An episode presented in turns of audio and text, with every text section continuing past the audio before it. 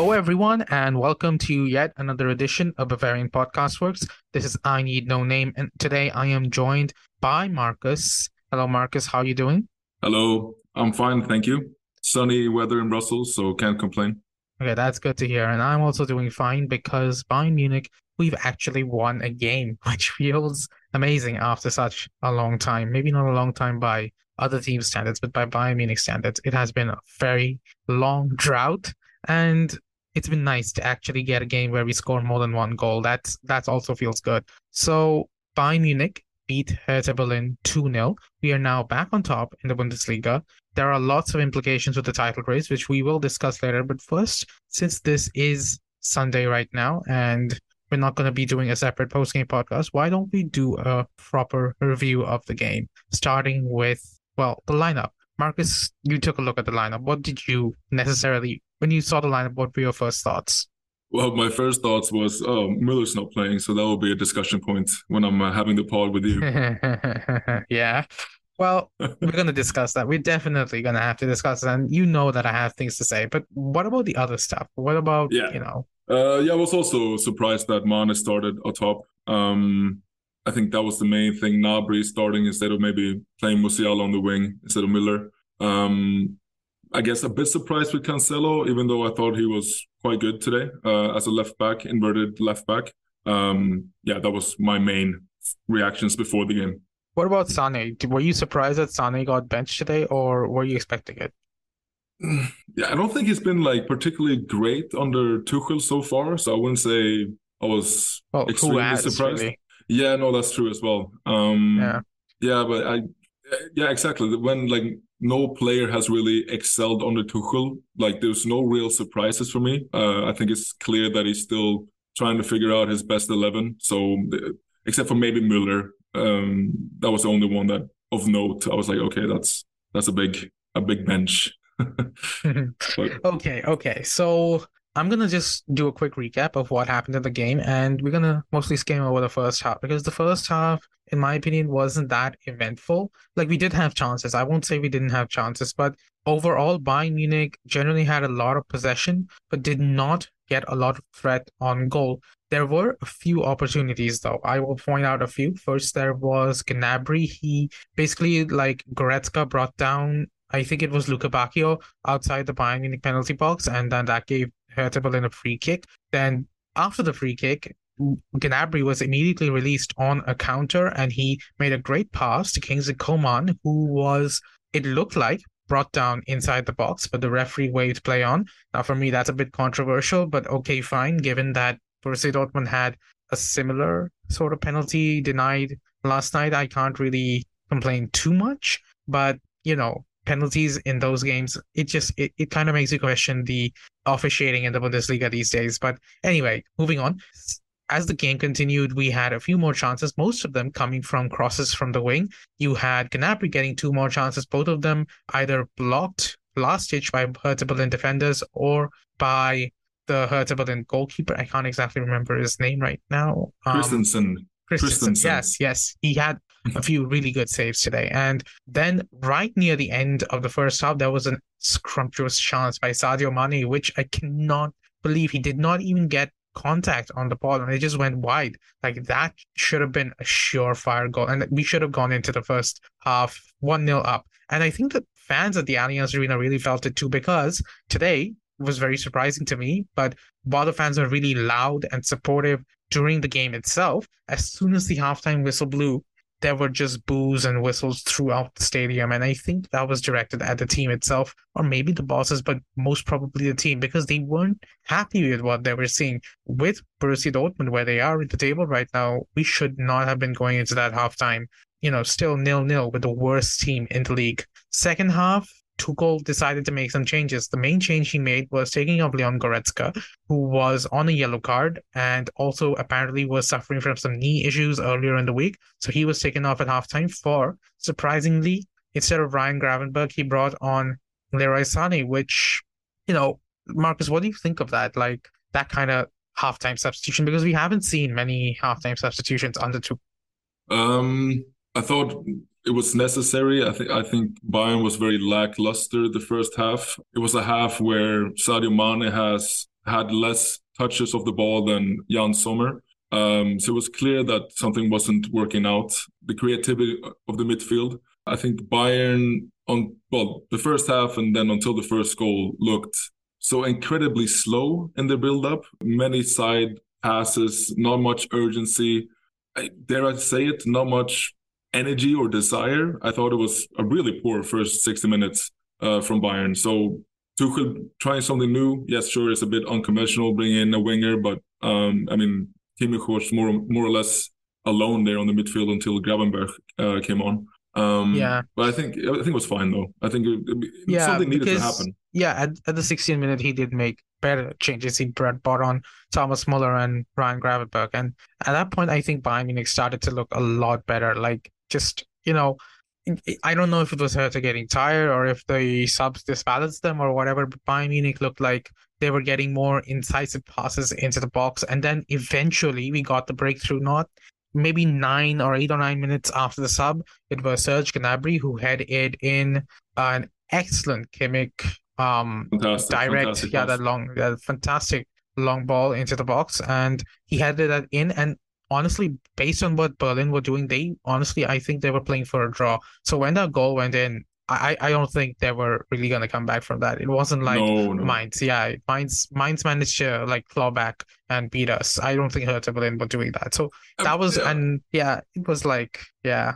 And then and then we just kept playing. We just kept we didn't really show much for like given that condition of the game and condition of the table, we didn't show much urgency, honestly, today.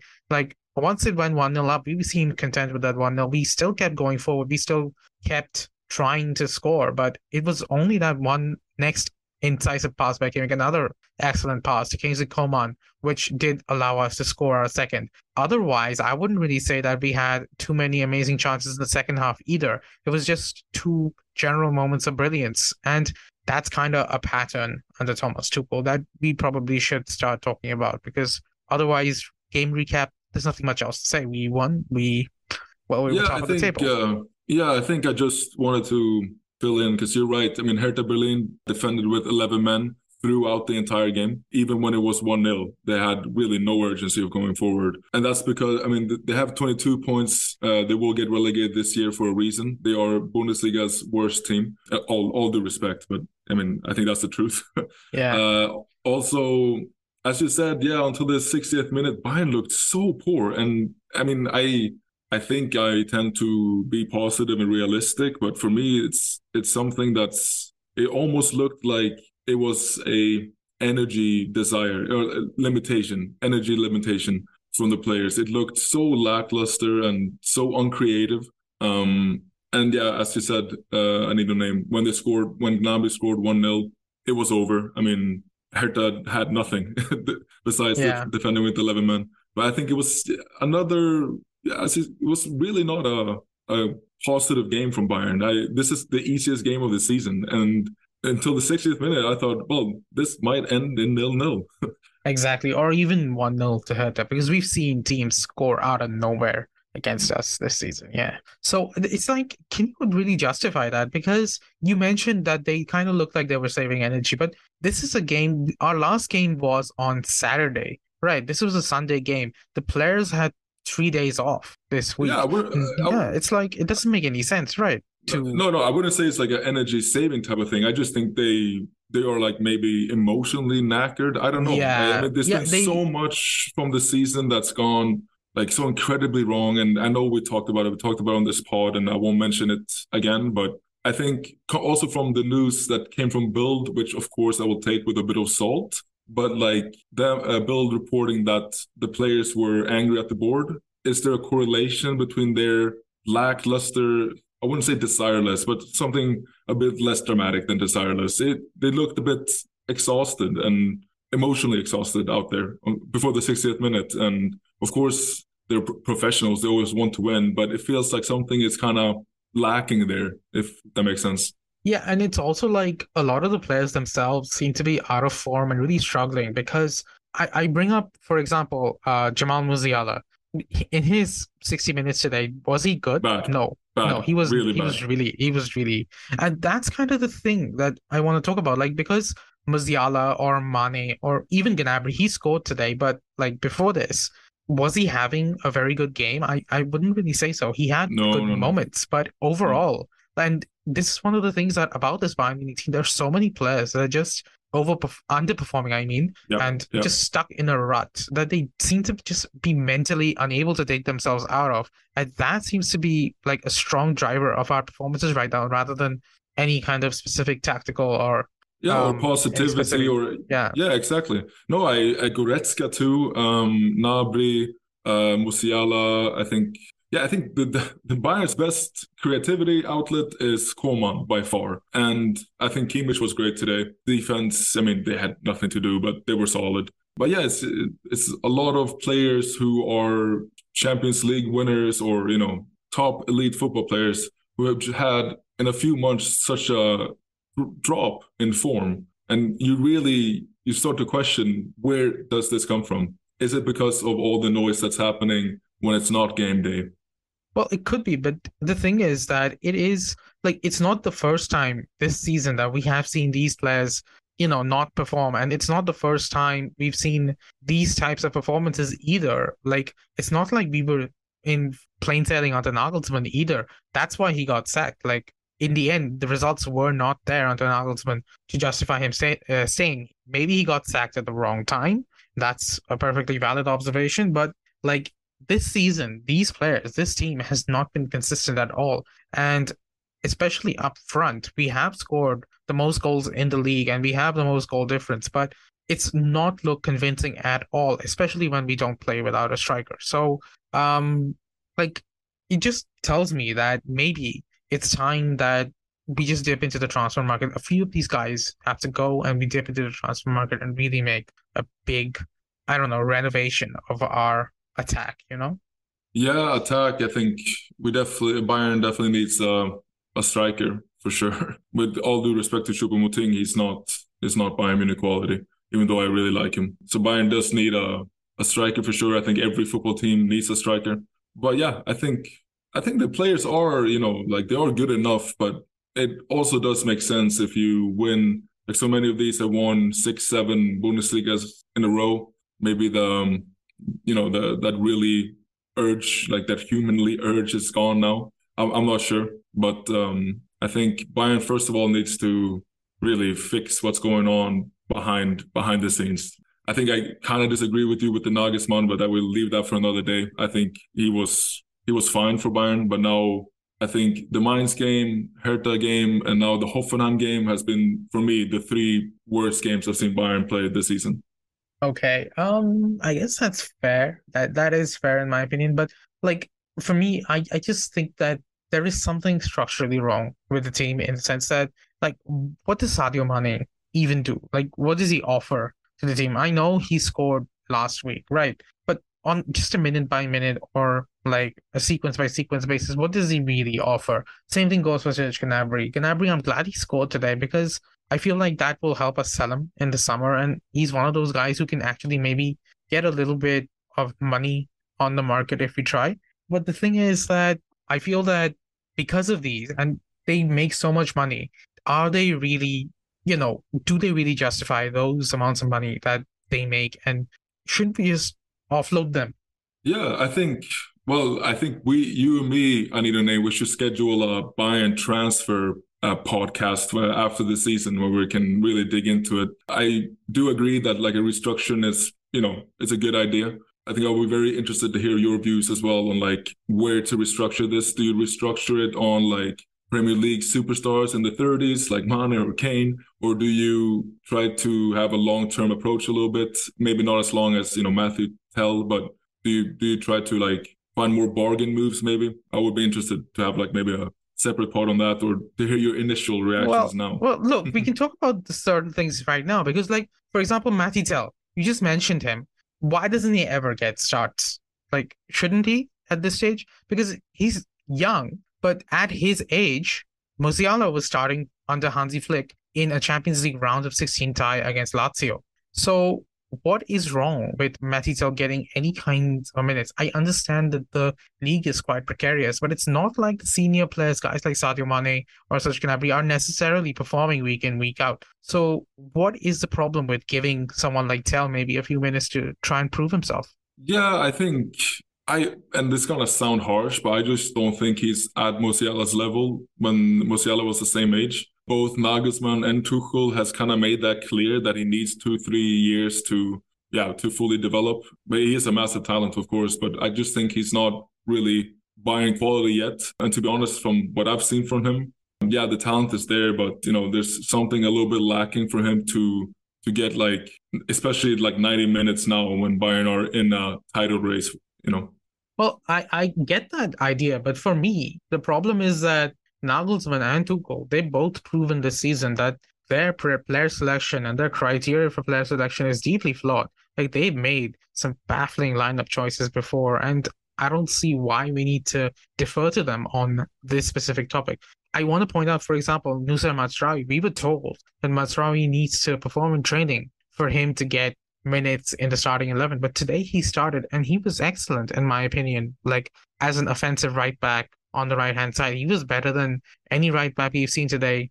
Uh, I mean, any right back we've seen in this second half of the season, Cancelo and Stanisic included. And honestly, it just doesn't make any sense that Tuchel kept him on the bench all this time, all the way up to this game, which is just like a month away from the end of the season. Like I get that maybe he wasn't fully fit to play the 90 minutes, but you could have done mm. what he did today, which was sub on Stanisic in the final 30. It's not necessary that he plays the full 90, but he should have yeah. at least got more minutes. Yeah, I, I agree. I think Mazraoui, I think he will get more minutes next season. He was also injured a lot for this season. But I yeah, I agree. Every time he's actually played for Bayern and he started, uh, I think he looks good. I just think now for him, like the most important thing is probably to be injury free for a full season and getting the coach's belief for a full season. But I think if he's yeah, because he was good today. If he continues, you know, with these kinds of uh, performances, I I'm not worried really about Mazraoui.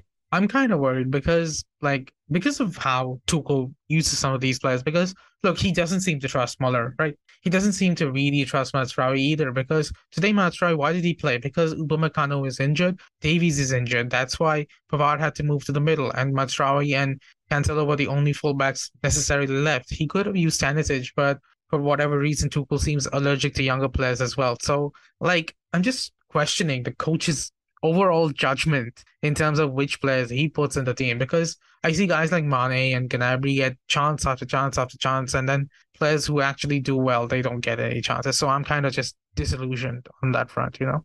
Yeah, I think for Tuchel, I, I think it's still too early. That's my boring, you know, counter. Uh, I think it's too early to to judge his squad selection. Really, I think he he, as I've mentioned before, he joined in the most awkward time in Bayern's contemporary history as a coach. So I think I will save my my prediction on how he will fare at Bayern until you know September or October.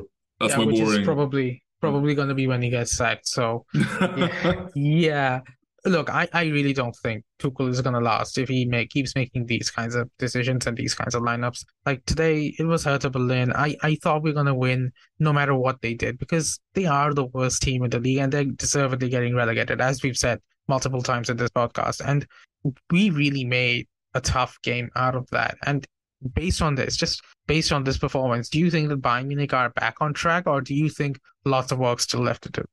Uh, lots of works left to do. I think I I almost see this season now as like a thing that like um it's a hump that Bayern needs to get over. Uh, luckily, and we'll talk about it more later, but luckily there's no real serious uh, title contender. But I just think this team under Tuchel needs like a restart, and that cannot happen now because we are in you know April, soon May.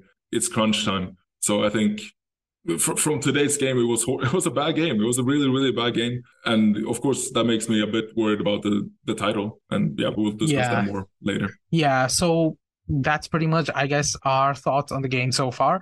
We're gonna take a short break, and after that, we're gonna talk about the title race and what Borussia Dortmund just handed to Bayern Munich this week. So just stay tuned and we will be right back.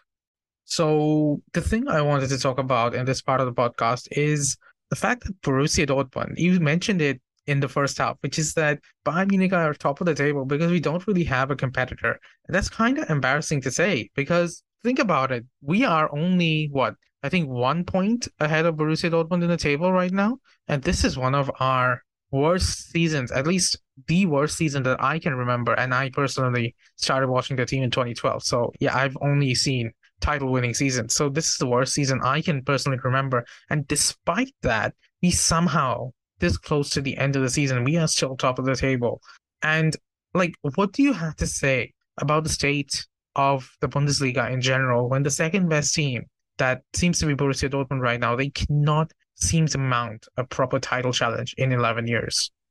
Yeah, I think the Bundesliga is necessarily not in a really bad place now, but it's it's obviously not been good this year. You can see that in Europe. You can see that in the league. Every game day is a feeling that everyone can beat everyone, which is great. But like competitiveness, it's it's not been great this year. And I see that for a few reasons. I think the main reason why it is like this is the the continuous manager switches of the four or five best teams in Germany.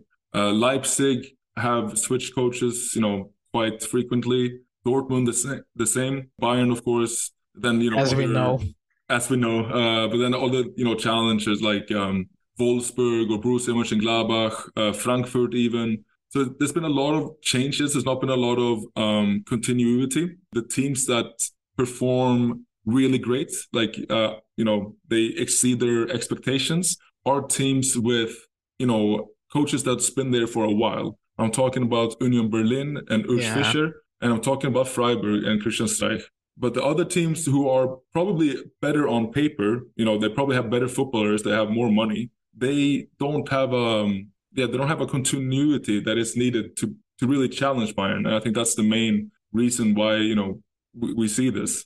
That is fair. And I think there's also the fact that the teams like it's also you mentioned coaching continuity, but it's also a matter of squad continuity. Like, you know, whenever it feels like a Bundesliga team has a good season, maybe in the league or in Europe, the best player just immediately gets snatched up by a Premier League team for some some insane amount of money. Like for example, we, we see Randal Kolo Muani. He's doing really well this season. And immediately there are rumors about him moving for a hundred million in the summer. Maybe not to Bayern Munich, but maybe somewhere else. And that's just like that kind of turnover every single year. I think it contributes not only to the coaching turnover, but also the chaos in the teams that are slightly better. Like, as you mentioned, the teams that have slightly better squads in the league and more money, they seem to be the ones more affected by this than teams like Freiburg and Union Berlin, because I don't feel like Freiburg or Berlin they necessarily have the players that are going to attract the attention of teams like you know Liverpool, Manchester City, etc., etc., and have their best players poach, and that allows them to maintain a certain degree of continuity, which you don't see in the so-called bigger teams. Yeah, no, I, I agree with that to some extent. I think that will always happen, though. You know, the Premier League is the league on steroids in terms of economic firepower. Um, so I think every time you have a Kevin De Bruyne or you have a Haaland or you have a Bellingham or you have a Nkunku in the Bundesliga, unless they're going to Bayern, they won't they won't stay in the Bundesliga, and that's sad, but that's just the reality we live in. Yeah, that's fair, and I guess there's nothing really to do about it because right now with with the 50 plus one rule in force and with RB Leipzig, the only team that is kind of not really bound by the 50 plus one for reasons they are completely, you know, they're just completely falling apart. So with those situations in mind, it doesn't really feel like the Bundesliga is gonna, you know, upstage the Premier League or even necessarily La Liga. But I have to ask you, like, why does this necessarily happen?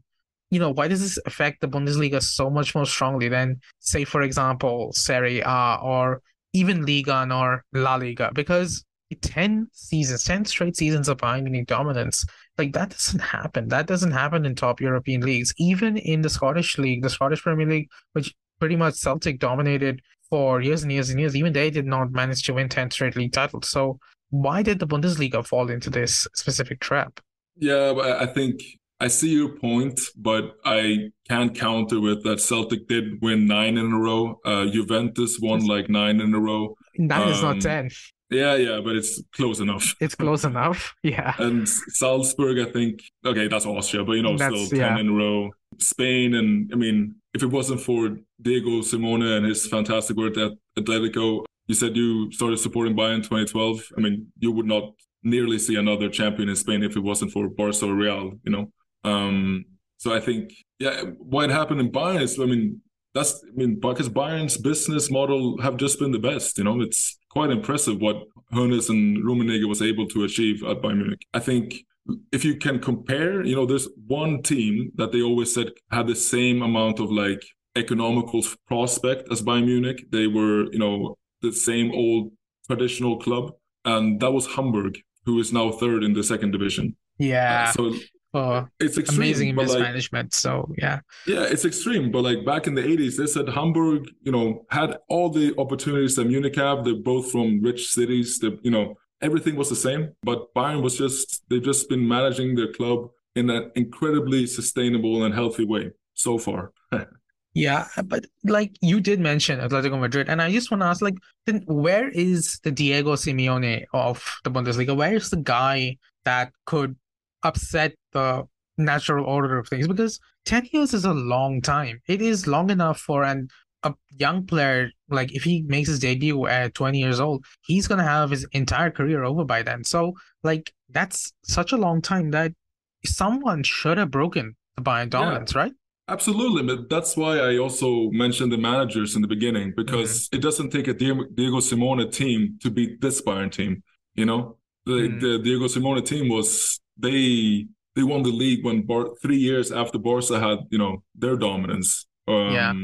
So that that's why, uh, for example, like Borussia Dortmund firing Marco Rose. Why? Well, they were pretty I, bad under Marco Rose, right? they were they were not great, but you know they had an okay first season. Why replace him with Terzic, who I I love Terzic and I love the way Borussia Dortmund plays, but I you think do? Marco Rose is yeah yeah of course. I think it's so fun.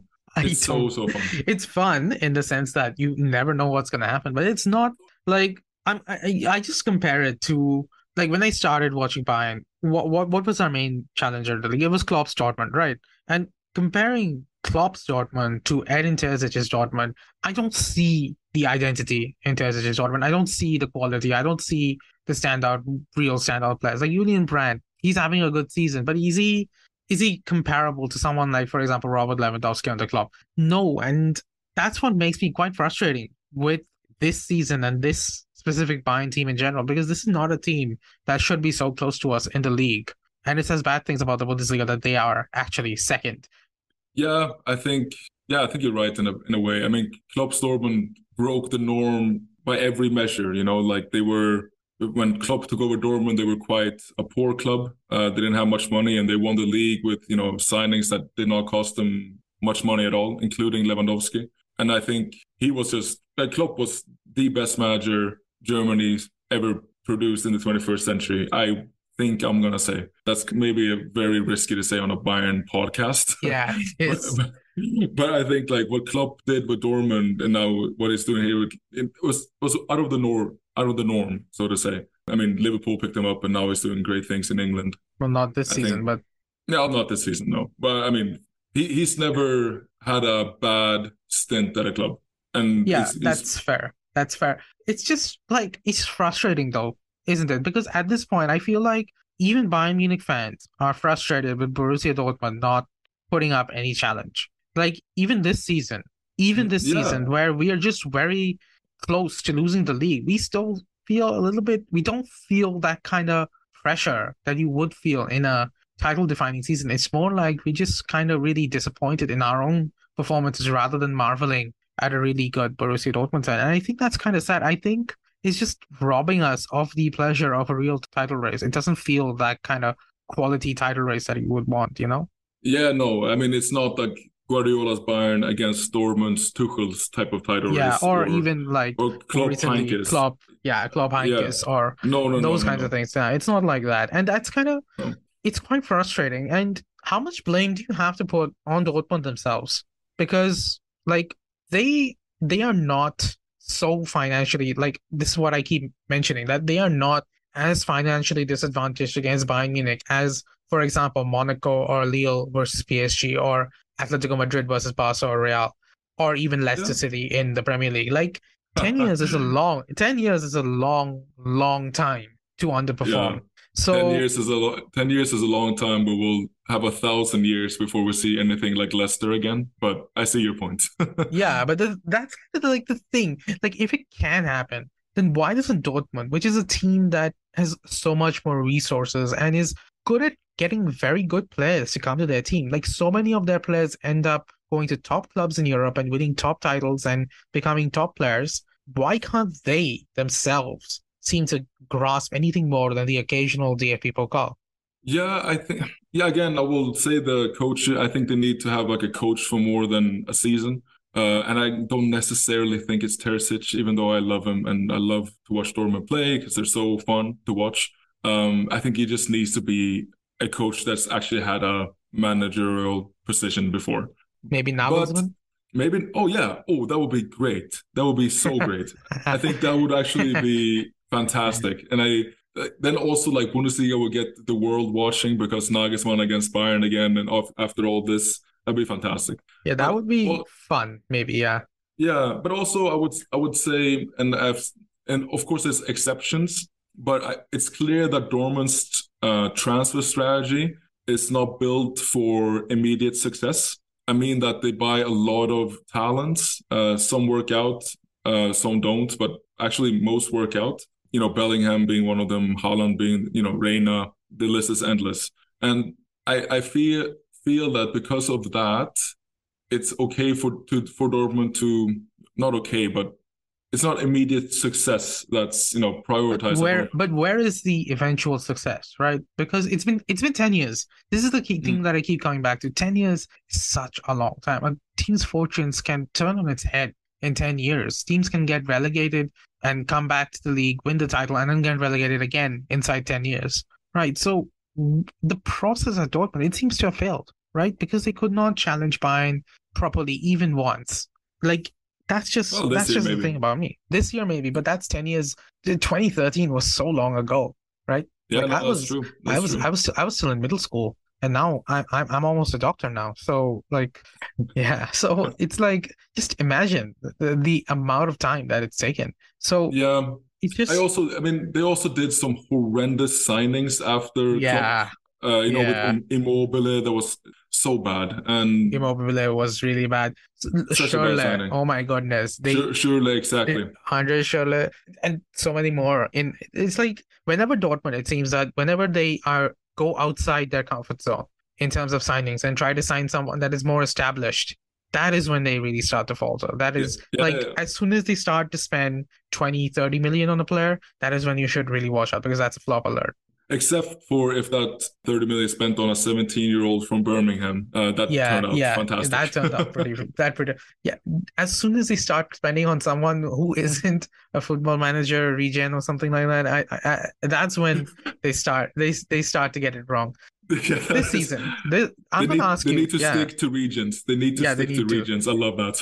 yeah, exactly. And I'm this is gonna I'm gonna ask you this. Like based on what you've seen from Dortmund this season, watching them this season, do you think that they can win the title from here? Like not no no no not can, because they obviously can, right? Do you think they will win the title from here? No. I think Bayern will get their um their S word together. Yeah. I think I think they will um I think they will they have also easier games. I will say this though, I need no name. And today got me a little bit like worried, I would say. Today, not Mainz or Hoffenheim yeah, no, of course, or... of course, of course, of course, all that. But like, but Mainz was after Man City, and you know, like Hoffenheim was during Man City. Um, I think today they had, as you said, a week to prepare yeah. prepare for this, and the yeah. first sixty minutes was so bad. And exactly. like, and Leipzig is a good team. If Leipzig gets a draw in well, Munich not, and you know Dortmund recently. wins, well, no, not recently, but I think they have the quality. Leipzig you know? are kind of Leipzig are kind of in the same boat as us. They're just underperforming really badly. Yeah, yeah. but they're. I mean, they are a better team than Mainz. Right? Yeah, that's I mean, fair. like on paper. Fair. On paper, uh, yeah. Yeah, I mean, okay. Bayern has Werder Bremen and Cologne and Schalke left, yeah. so they should get it over the line. But if they do, yeah, if they do maybe draw against Leipzig, let's say, then Dortmund wins the league, right? If they actually, win all their games. But will they me, win all the games? Does, I don't think so. Actually, is that does that how is that how it works out? Because let me just check. Uh, if we win the if we draw only one of our remaining games and Dortmund win out, how does that work out? Because then yeah, yeah, get plus, wins. yeah, Dort- yeah, Dortmund wins. Dortmund, Dortmund wins by one point, right? Yeah. Yeah, exactly, exactly. If it, it it's only in the case of a like how there is no situation I think where we actually end up on tied points, right? No, no, no. Uh, yeah. No, there there might be if like there might be like a weird combination of draws and losses and something exactly, like that. Exactly. Yeah, yeah. But in that case, it uh our massive goal difference basically gives us half a yeah. point extra. So yeah, that's also something maybe that we are underrating because, as you might know, goal difference might this might be the first season where goal difference ends up mattering. Yeah. Yeah. No, look, I Dortmund needs to win all all uh, of their, their four games. games. Uh, I necessarily don't think it's enough because I think Bayern will.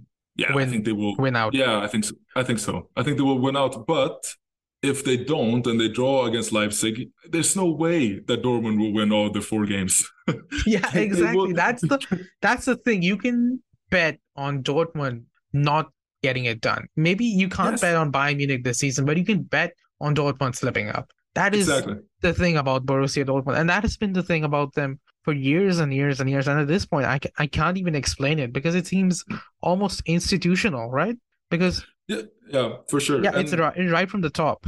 Yeah, for sure. And I think the whole argument, and I do get it, that Bayern has bought the league. You know, Bayern, uh, you know, the Bundesliga is a farmers league and all that. I do get where it comes from, but this season, it's like you cannot blame Bayern for dominating this league. It's just so clear that like there's no challenger, and that, as we say, that like even though you know Leipzig makes a draw in Munich, there's I cannot see it. They cannot get past Bochum or Stuttgart. Even exactly. like when they, you know, they've been playing, they they don't have a Champions League. You know, they have a week to prepare. It, yeah, yeah. It's just it's quite pathetic for the best challenger that the Bundesliga can produce is this Borussia Dortmund side, and they needed Bayern Munich to score essentially several own goals for us to even make this a competition. It's mm. it's it's really it's really it, it just makes you sad about the state of the league because in comparison, the Premier League had so many good title races recently and still have one essentially right now.